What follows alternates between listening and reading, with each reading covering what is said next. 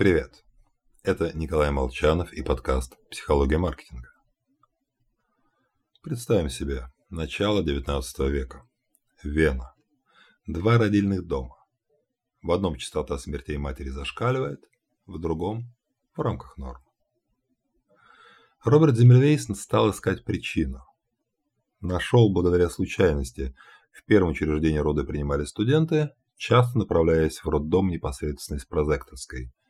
Во втором работали акушерки, в программу которых вскрытие трупов не входило.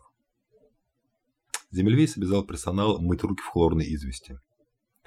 Смертность упала с 18 до 1%. Несмотря на это, открытие высмеял весь цвет европейской медицины. Метод с подполы применялся, но официальная наука его не признала. Отсюда и пошло название эффект Земельвейса, то есть неприятие информации, противоречащей сложившейся норме. Обычно на этом в интернетах описание заканчивается. Бедный доктор, ака инновационный стартап, пал в битве против бездушных корпораций. Но есть нюанс. Создается впечатление, что медики с первого роддома, закончив резать трупы, бросались принимать роды, все перепачканные в крови. Но нет. Руки тщательно мыли, с мылом. Также мыли инструменты.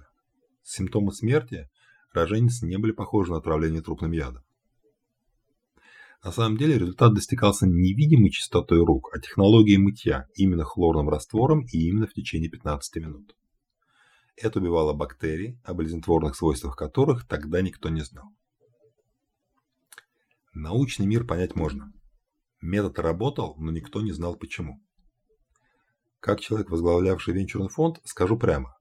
В продукт, который покупают, но никто не понимает, почему он работает, тоже инвестируют с большим скрипом.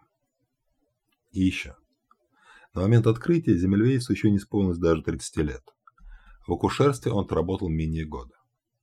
И признать, что человек со стороны за полгода понял то, до чего специалисты не додумались на протяжении всей жизни, мягко говоря, тяжело. Если хотите видеть в чем-то профессионалов, надо заручиться поддержкой статусных экспертов. С вами был Николай Молчанов и подкаст «Психология маркетинга».